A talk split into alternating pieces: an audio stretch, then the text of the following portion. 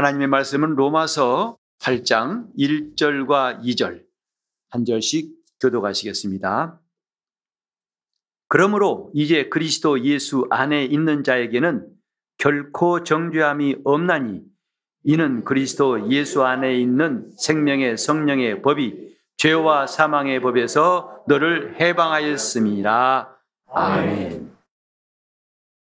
오늘도 하나님 앞에 감사함으로 또 기쁨으로 예배한 여러분의 심령 가운데 하나님께서 주시는 복으로 그리고 은혜의 동산에 여러분이 날마다 충만한 복으로 참여할 수 있고 강건할 수 있기를 예수 이름으로 축복합니다. 아멘. 오늘 이제 예배 끝나고 설교 마친 다음에 성찬식을 할 때 참 오랜만에 하게 됩니다. 2년이 훨씬 넘은 세월 끝에 하게 되는데 코로나가 이제 막바지에 출구가 보이는 이 시점에서 하나하나 우리 교회의 모든 기능들이 회복되고 다시 시작된 것을 감사드립니다. 아멘. 전도서에 나와 있는 것처럼 만물의 때가 있다 하신 말씀 기억합니다. 심을 때가 있으면 뽑을 때가 있고 또 울 때가 있으면 웃을 때가 있고 하나님의 모든 범사에는 다 때를 정하시고 일하시는 걸볼 때에 우리는 빨리 지금 시간이 지나갔으면 하는 조급함, 너무 견디니까 힘들다고 하는 우리 탄식보다도 지금 이 모든 것들을 하나님께서 왜 허락하셨을까? 하나님이 왜 이렇게 하셨을까? 이것을 깨닫고 그때그때마다 교훈을 받는다면 참 귀한 성도로 살아갈 수가 있을 것입니다. 코로나 기간 동안 우리가 많은 것을 생각하게 되었을 것입니다. 참, 이 모든 시간들이 힘들기도 하고, 지루하기도 하고, 또 그렇기도 하고, 답답하기도 하고, 삶의 더더욱 어려운 순간들을 맞이하면서 정말 힘든 세월을 보내면서 여러분들은 어떤 단어가 많이 마음에 떠오르던가요? 단어. 그것은 저에게는 단절이라는 말을 종종 떠올렸습니다. 코로나 시작되니까 다 끊기더라고요. 멀리 가는 것도 할 수 없고, 심지어는 우리나라 저 다른 곳 여행도 힘들고, 또 친구들과의 왕래도 힘들고 심지어는 가족들끼리도 단절되는 것을 볼 수 있습니다. 각 방이 격리가 되고 서로 다른 화장실을 또 시간 차이를 두면서 나오고 들어가고 해야 되는 일들을 보면서 참 코로나가 다 끊는 것을 보게 됩니다. 그래서 예배도 이제는 대면 예배란 말을 우리는 전에 써본 적이 없잖아요. 당연히 예배 그러면 나와서 함께 대면하는 것인데 현장 예배니 대면 예배니 그 다음에 비대면 온라인 예배니 이런 말들도 이때 생겨났습니다. 다 뭐냐면 하나 둘씩 끊긴다는 것. 그래서 7일 동안 격리라는 것이 가장 견디기 힘든 것은 이제 혼자 고립되었다는 거 아니겠어요? 요즘은 그래도 휴대폰이 있어가지고 TV가 있어가지고 뭘 보기라도 하지만 그것도 하루 이틀이죠. 하루 종일 볼 수는 없지 않습니까? 단절되었다는 것. 그 단절에 대한 의미를 실감했던 것이 지난 2, 3년 동안의 기간이라고 생각합니다. 이제 옮겨와서 우리 신앙도 단절이란 말을 떠올릴 수밖에 없던 시간이었습니다. 과연 나는 하나님과 나는 어떠했는가? 단절이 되었는가? 연결되었는가? 하는 문제를 아마 이 가운데 저뿐만 아니라 많은 분들이 생각해 봤을 거예요. 나는 과연 그분과 단절되어 있는가? 끊겨 있는가? 성경이 죄에 대해서 경고한 게 뭐냐면 죄를 지으면 하나님과 끊겨지리라 한 것이었어요. 아담과 하와가 선악과를 먹은 다음에 에덴에서는 쫓겨났지만 그들이 무엇이 끊겼는지는 참 오랫동안 몰랐지요. 하나님과 끊겨 있다는 것을 자손을 낳고 그들과 함께 사니까 끊겨 있다는 걸 몰랐고 이웃들이 있으니까 이웃들과 어울림으로써 끊겨 있다는 것은 너무 관념적이고 피상적이었던 것 같습니다. 이제 이것을 실감나게 하나님은 점점 땅이 저주를 받고 서로가 싸우고 죽이고 또 불안하고 질투하고 미워하고 이런 많은 악, 악한 일 속에서 하나님이 모든 걸 깨닫게 하신 게 뭐냐면 하나님과 단절된 것은 이런 것이다. 이게 단절이다. 그냥 생각 속에서만 떠오르는 단어가 아니라 바로 이것이다.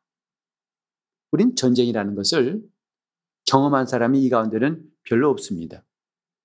왜냐하면 한반도에 전쟁이 있었던 것이 70년이 훨씬 지났기 때문에 전쟁? 전쟁은 안 좋은 거지. 비참한 거야. 하면서도 막상 전쟁이 어떤 것인지 잘 모르죠.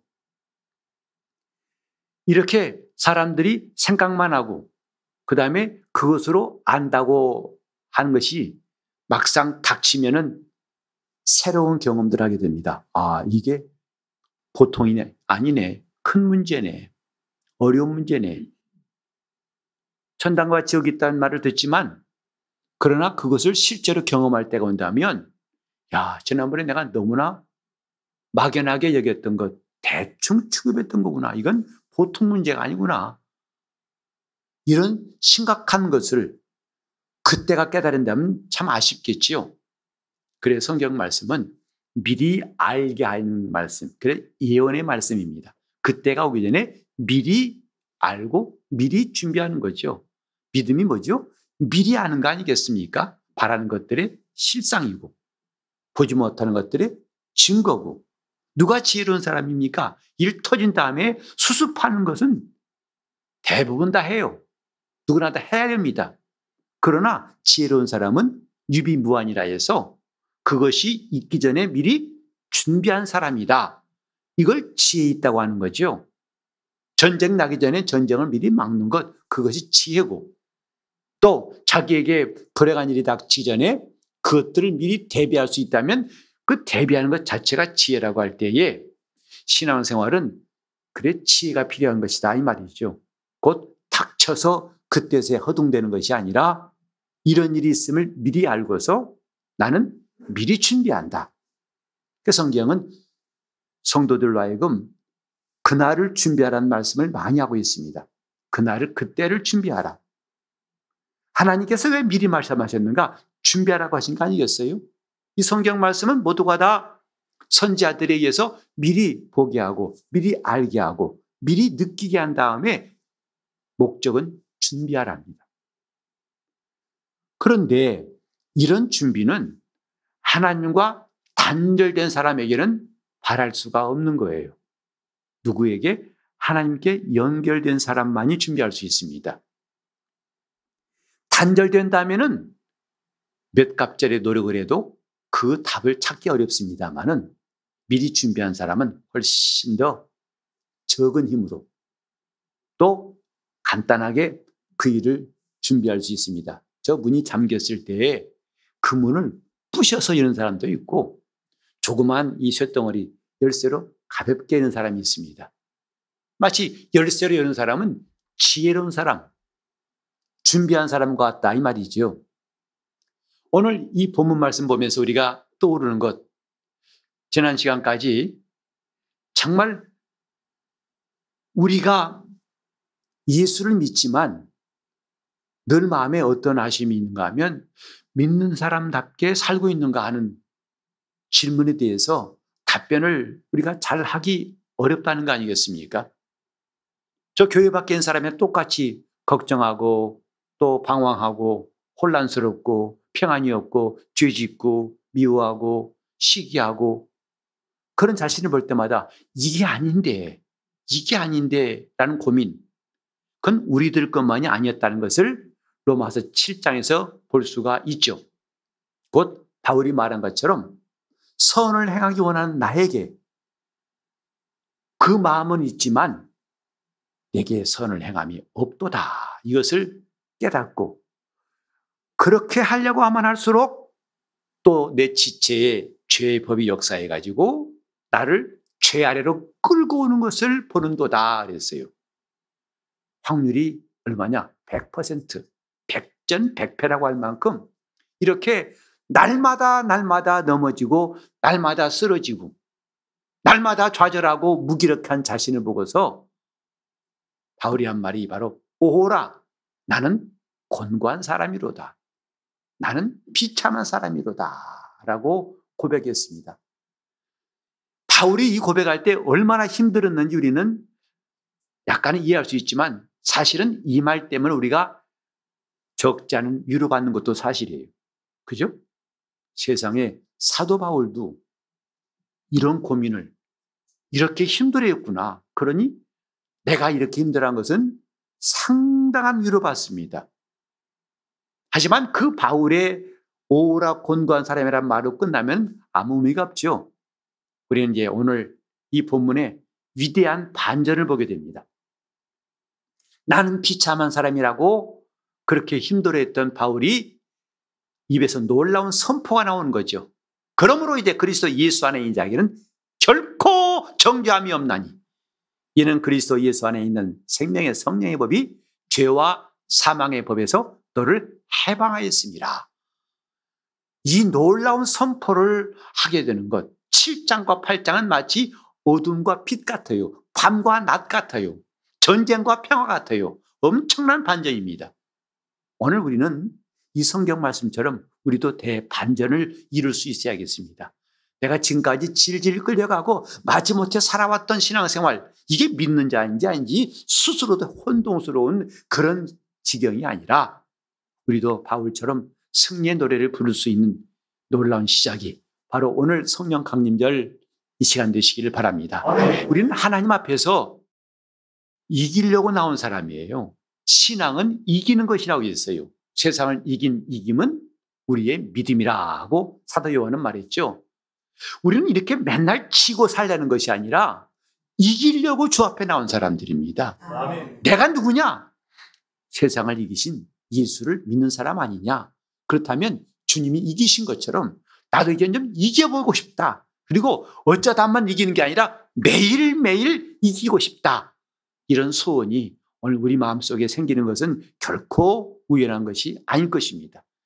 그건 정상적인 신앙인의 DNA예요. 나는 이 길이라. 나는 또 이길 것이다 하는 그 소원은 잠깐 반짝하는 다짐이 아니라 우리 속에 계속 흘러나오는 신앙의 DNA라고 할 것입니다. 그럼 오늘 그 문제에 대해서 한번 살펴보기로 하겠습니다. 우리가 7장에서 성경을 읽다 보면은 많이 나온 단어가 법이라는 말이에요. 율법, 신령한 법, 죄의 법, 마음의 법, 하나님의 법, 또 육체의 법, 법이란 말이 참 많이 나옵니다. 그런데 8장 가면은 엄청나게 많이 나오는 말이 뭐냐면 영이라는 말이에요. 성령 혹은 영. 이런 단어, 푸니우마라고 하는데 이게 21번 나와요. 즉, 오라 공고한 사람이라는 데서 너는 해방되었다. 그리스도 안에 있는 자는 해방되었다는 위대한 선포의 대반전에서 그 법에서 영으로라는 이런 변화가 있다는 것을 주목할 수가 있어요. 우리는 예수 말씀하시기를 살리는 것은 영이라 육은 무익하다 하신 요한복음 6장 63절 말씀을 기억합니다. 그 말씀의 뜻이 그렇게 썩 선명하게 다가오지 않았을지라도 이제는 이 말씀을 깨달아야 할 때가 왔어요. 예수 말씀은 뭐냐면 육에 속한 것은 아무것도 유익이 없다. 이 말입니다. 살리는 것은 영이다. 영만이 살린다. 이제 오후부터 시작되는 오후 예배 때 우리가 성령을 따라 행하라는 주제를 가지고 또 하나님 말씀을 상고하려고 그래요. 이 문제를 좀 정확하고 자세하게 우리가 배우려고 합니다. 우린 지금까지 성령을 따라 행하라면 너무나 막연하게 이해했지 않습니까? 어떻게 성령을 따라 행해야 되는지도 몰랐고 그게 뭔지를 몰랐어요. 그러면서도 그 말에 아멘했다고요. 그만큼 우리 신앙생활은 참 막연했다고 생각합니다. 긴 것도 아니고 아닌 것도 아니고 머리로서는 기다고 생각하는데 자기 마음속에는 경험이 없어요. 확신이 없어요. 체험이 없어요. 그리고 그것이 괜찮다고 이래도 괜찮다고 얘기했어요. 하지만 성경 들여다보니까 결코 괜찮다고 하신 적이 없어요. 그것은 매우 불안하고 위험하다는 것을 성경은 가르치고 있습니다. 즉, 믿는 둥 마는 둥에도 괜찮다? 아니요. 주께서 우리에게 주신 것은 두려워한 마음이 아니요. 오직 이제 담대한 마음, 능력과 믿음과 절제하는 마음이라고 했어요. 신앙은 이기기 위한 것이라고 그랬죠. 오늘 저와 여러분이 이제 관심 갖는 것은 날마다 죄에 무너지고 무기력해진 그런 패배자의 모습이 아니라 이기는 신앙인의 모습을 찾는 것, 그리고 그것을 꼭 잡고 가는 것. 이것이 내 것이 되게 하는 것. 이게 앞으로 우리가 가야 할 길입니다. 여기 보면은 지금 생명의 성령의 법이라 했어요. 그것이 죄와 사망의 법에서 너를 해방하였습니다. 다시 말해서 이 전 상태는 뭐냐면 억압되어 있는 거죠. 패배한 것은 곧 억압되어 있는 것이다 이 말이죠. 묶여 있는 거예요. 자유가 없는 거예요. 안 되는 거예요. 그런데 우리에게 주어진 복은 뭐냐면 해방되었습니다. 저 감옥에 있던 사람이 풀려나는 것처럼 해방된 것이다. 그 비밀이 뭐냐면 생명의 성령의 법이다. 이 말이에요. 곧 사람의 어떠한 노력도 어떠한 애쓰는 것도 효력이 없다는 것이죠. 찬송가도 그런 게 있죠. 울어도 못하네, 참아도 못하네, 힘써도 못하네. 오직 믿으면 하겠네라는 찬송을 아실 겁니다. 주님 말씀하신 대로 육은 무익하니라는 것은 육체에서 나온 모든 것들, 육신에 속한 것들은 유익이 없다 하신 말씀이에요. 근데 육체라는 것은 단지 이런 우리 뼈와 살을 말하는 것뿐만 아니라 이 육체를 가진 사람에게서 나오는 모든 것들을 통칭하는 거예요. 즉, 사람의 경건과 사람의 노력과 수양과 고행과 금식과 자기 절제하는 것과 자기의 노력 이건 다 뭐냐면 육체에 속한 것이니 육이니 말이에요. 육이라 것은 육체에 속한 것이니 무익하니라. 그건 쓸모가 없다. 뭐냐? 살리는 것은 영이다. 영만이 살린다.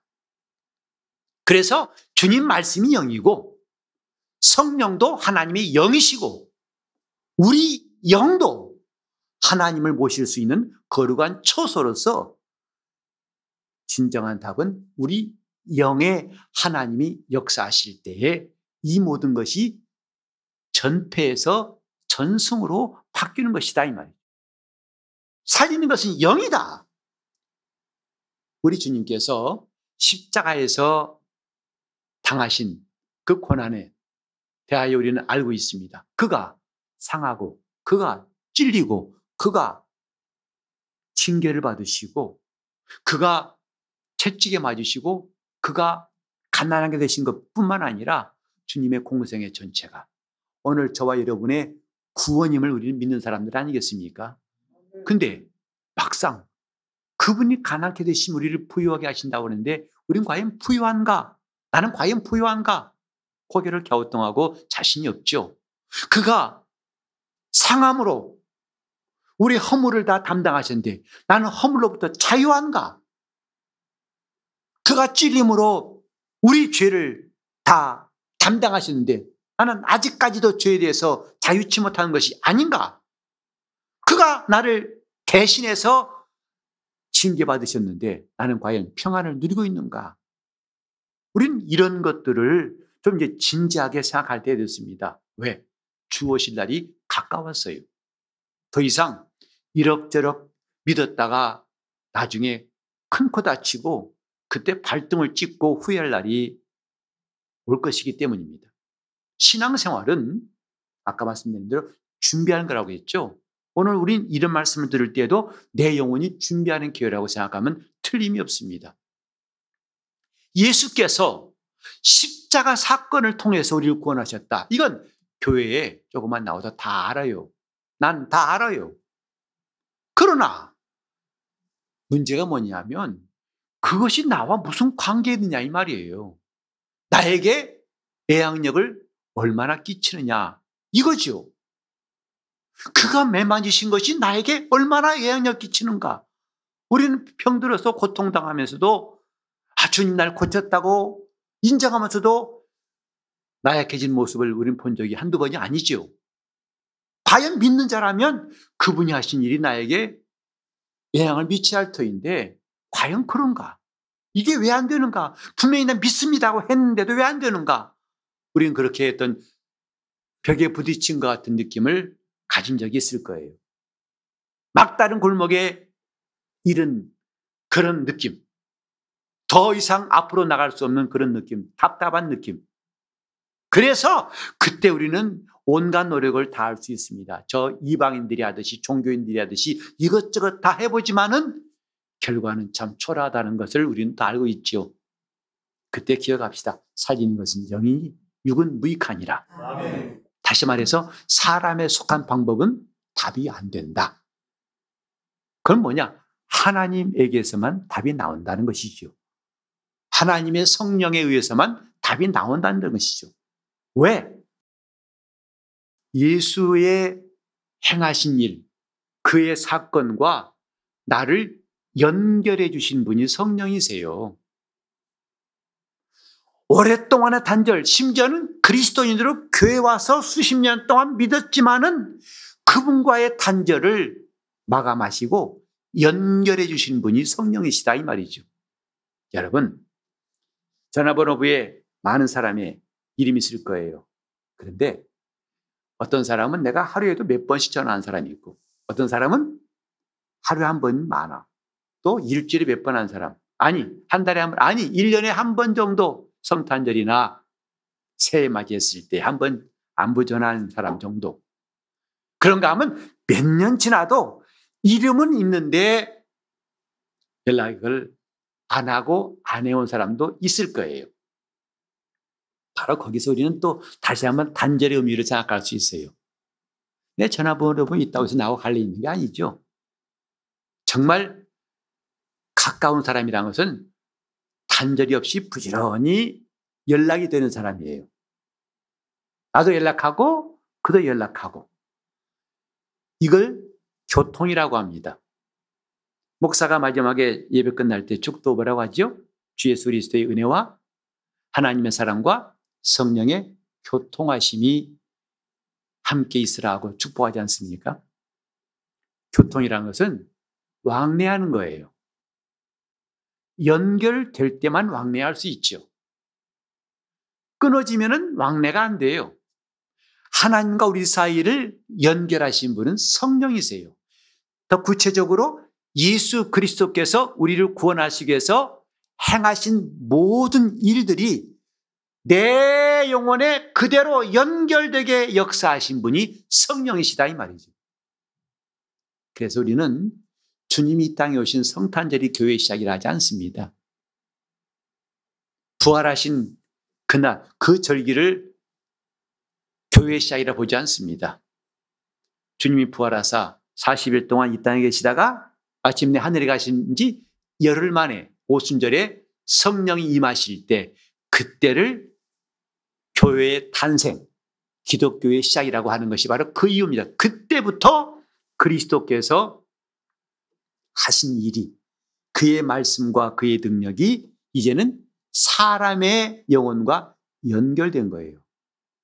끊기지 않고 연결된 거예요. 하나님 말씀이 분명히 성경에 기록되어 있어요. 약속이 분명히 있어요. 그러나 그것이 너무나 막연할 때가 적지 않지 않습니까? 말씀은 있는데 그러니까 어떤 사람들은 비아냥거립니다. 교회 다니는 사람들은 말은 잘해. 그렇죠? 성경 말씀이 그들보다 더 많이 있으니까. 근데 이것저것 성경 말씀 말하면 와 대단한데라고 하지만 말하는 자신이 공허할 때 있지 않습니까? 말은 하고 있지만 난 이 말씀 믿고 있는가 하고 스스로 물어볼 때 자기 자신도 자신 없을 때가 있죠. 이 모든 게 뭐냐면 단절이에요. 바로 앞에 와 있는 것지만 단절이에요. 우리나라에도 이제 명의라고 하신 분들이 있어요. 이런 각 신체 부분에 대해서 아주 권위가 있는 의사들이 있습니다. 우리 시대의 명의라고 합니다. 그리고 어느 병원 가면 뭘 잘 고친다는 소문이 나 있죠. 그래서 이 병원이 널려 있는 시대에 그런 데를 찾는 것도 참 중요한 정보 같아요. 어느 병원 가야지. 근데 막상 그런 데 가려면 대기 시간이 얼마나 긴지 웬만한 유명의사는 2, 3년 지나야만이 진료받을 수 있다고 잠깐 동안 몇 분의 진료지만 그 예약도 그 정도래요. 또 위급할 때 앰뷸런스를 타고 갑니다만은 이른바 골든, 골든 타임을 넘겨가지고 생명이 회복되지 못한 경우 안타깝지 않습니까?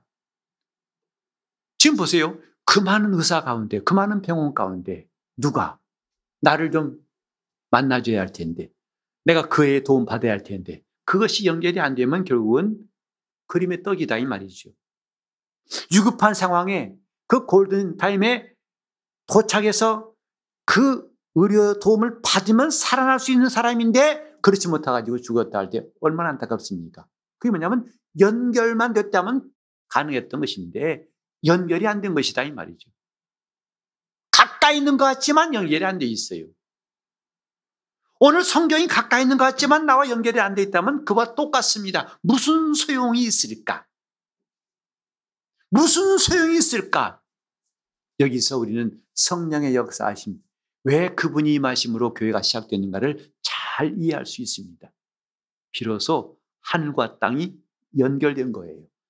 예수 그리스도와 내가 연결되도록 그것이 정말 중요하기 때문에 주님 말씀하시기를 내가 너희를 떠나면 이익하다. 깜짝 놀랐을 거예요. 아니 주님 왜 가세요? 우리 어떻게 하라고요? 아니야. 내가 가야만 그분이 오실 거야. 내가 안 가면 그분이 안 오신다. 이것이 유익한 것이다고 주님은 말씀했을 때 사실은 그 당시에도 제자들은 그 말씀이 잘 납득이 안 됐을 겁니다. 하지만 오순절 이후에야 그들은 깨달았을 거예요. 정말 그때 그 말씀이 이런 걸 위함이었구나 하고 했을 것입니다. 중요한 건 연결입니다. 오늘 예배하는 이 시간도 여러분 한 사람 한 사람이 그분과 연결되어 있다면 놀라운 역사를 그분은 베풀어 주실 거예요.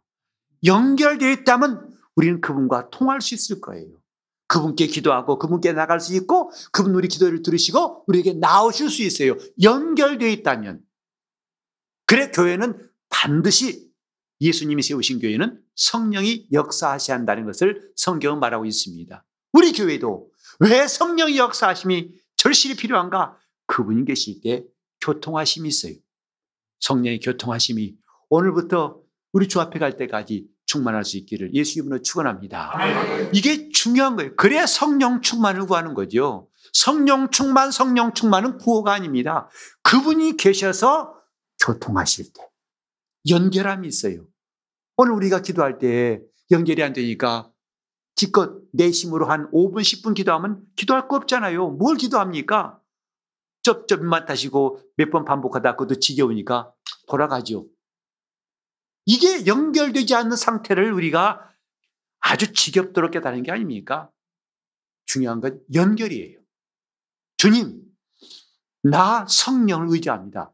이것은 연결의 중요성을 아는 사람이 그렇게 기도할 수가 있는 거예요. 연결되자. 성령과 내가 연결되자. 그 사람만이 사람에 속한 방법을 이제는 중단하고 하나님의 도우심으로 해결할 수 있고 그 사람은 이기는 사람이 될 수 있다 이 말이에요. 그분과 연결되면 이기는 사람 될수 있다. 바울은 그걸 깨닫고 로마서 8장에 웅장한 선포한 것입니다. 그러므로 이제 그리스도 예수 안에 있는 자 우리 성경에는 안 나와 있습니다만 다른 번역 성경에 보면 곧 성령과 함께 걷는 자들에게는 결코 정죄함이 없나니라고 했어요. 성령과 함께 걷는 자들, 성령으로 행하는 자들에게는 결코 정죄함이 없나니. 여러분, 지금 우리는 많은 문제가 있어요. 많은 짐들이 있어요. 육신의 무거운 짐도 있고 마음의 짐도 적지 않습니다. 우리는 그냥 남들 앞에서는 태어난 자지만 실상 자기를 공개하다 보면 짐, 문제투성이 아닙니까? 이것을 하나하나 해결하려면 끝이 없어요. 해결도 안 될 것입니다. 하지만 이때 중요한 해결은 뭐냐면 연결이에요. 성령은 나와 우리 주님의 공로를 연결하신 분. 그래서 그가 하신 일이 나에게 적용되게 하신 분. 효력을 내게 하신 분. 그게 성령의 역사예요. 교회가 모일 때마다 성령 충만을 구해야 할 이유는 참 많습니다. 하지만 오늘은 한 가지만 말합시다. 연결이에요. 그리고 그 성령이 역사하실 때 비로소 우리에게 흘러 들어오는 것이 생명이에요. 생명은 다름 아닙니다. 성령께서 주시는 겁니다. 그래서 생명의 성령 그랬어요. 성령이 누구시라고요? 생명의 성령이에요. 그가 역사하실 때 생명이 있다는 것입니다. 그가 주시는 게 생명이라는 것입니다. 예수께서 이 땅에 오신 목적은 양으로 생명을 얻게 하고 풍성케 하람이라 했어요. 그런데 그분은 그 생명을 주시려고 십자가에서 피 흘려 죽으셨는데 그 생명이 나에게까지 연결되게 하신 이가 생명의 성령이에요. 성령이 역사하실 때 오늘 우리 영혼에 생명이 있고 생명이 있으면 죄악을 이길 수가 있습니다. 죄를 안 짓겠다고 하는 사람은 또 질 수밖에 없어요. 그러나 생명이 있는 사람은 죄를 짓지 않습니다. 죄가 얼마나 자기와 관계없고 악한 것인지 알기 때문에 죄 지을 마음을 갖지 않죠. 그래서 우리가 죄 짓고 싶은 마음인 것부터가 뭐예요? 생명의 빈곤이 있는 거예요. 생명이 없어요. 병이 왜 들죠? 생명의 빈곤이에요. 또 낙심이 왜 되죠? 생명의 빈곤이에요. 두려움이 왜 오죠? 생명의 빈곤이에요. 또 남을 미워하고 왜 그를 해롭게 하고 싶죠? 생명의 빈곤입니다. 생명이 있으면 눈도 나아지고 귀도 열리고 입도 거룩해지고 마음도 깨끗해지고 우리는 생명의 성령이 이제는 어떤 사람, 몇몇 사람 특정한 경우가 아니라 이건 보편적이다. 그래서 법칙이라 합니다. 생명의 성령의 법이라 이 말. 로또 복권처럼 누구는 되고 안 되고가 아니라 성령이 역사하시면 보편적으로 이런 일은 이루어지기 때문에 생명의 성령의 법 그런 거예요. 너만 아니고 나만 아니고 우리 모두에게 똑같이 이런 일은 이루어지기 때문에 법칙, 생명의 성령의 법이라고 하는 것입니다. 올해 코로나의 끝을 바라보는 올해 성령 강림주일은 이런 생명의 성령의 법이 우리 가운데 정착될 수 있기를 예수 이름으로 축원합니다. 이 법으로 살려고 결심하시길 바랍니다. 우리는 오후 시간부터 정말 어떻게 하면 성령을 따라 사는 것인지를 이렇게 짧은 시간에 다 말할 수 없던 걸 나눠가지고 차근차근히 이제 우리가 영적인 법칙을, 영적인 원리를 알아야 할 때 됐다 해서 시작할 것입니다. 더 이상 주먹구기식으로 임기응변으로 소경이 더듬듯이 그런 신앙생활 이제는 마감합시다. 그리고 이제는 생명의 성령의 법으로 살 수 있기를 예수 이름으로 축원합니다.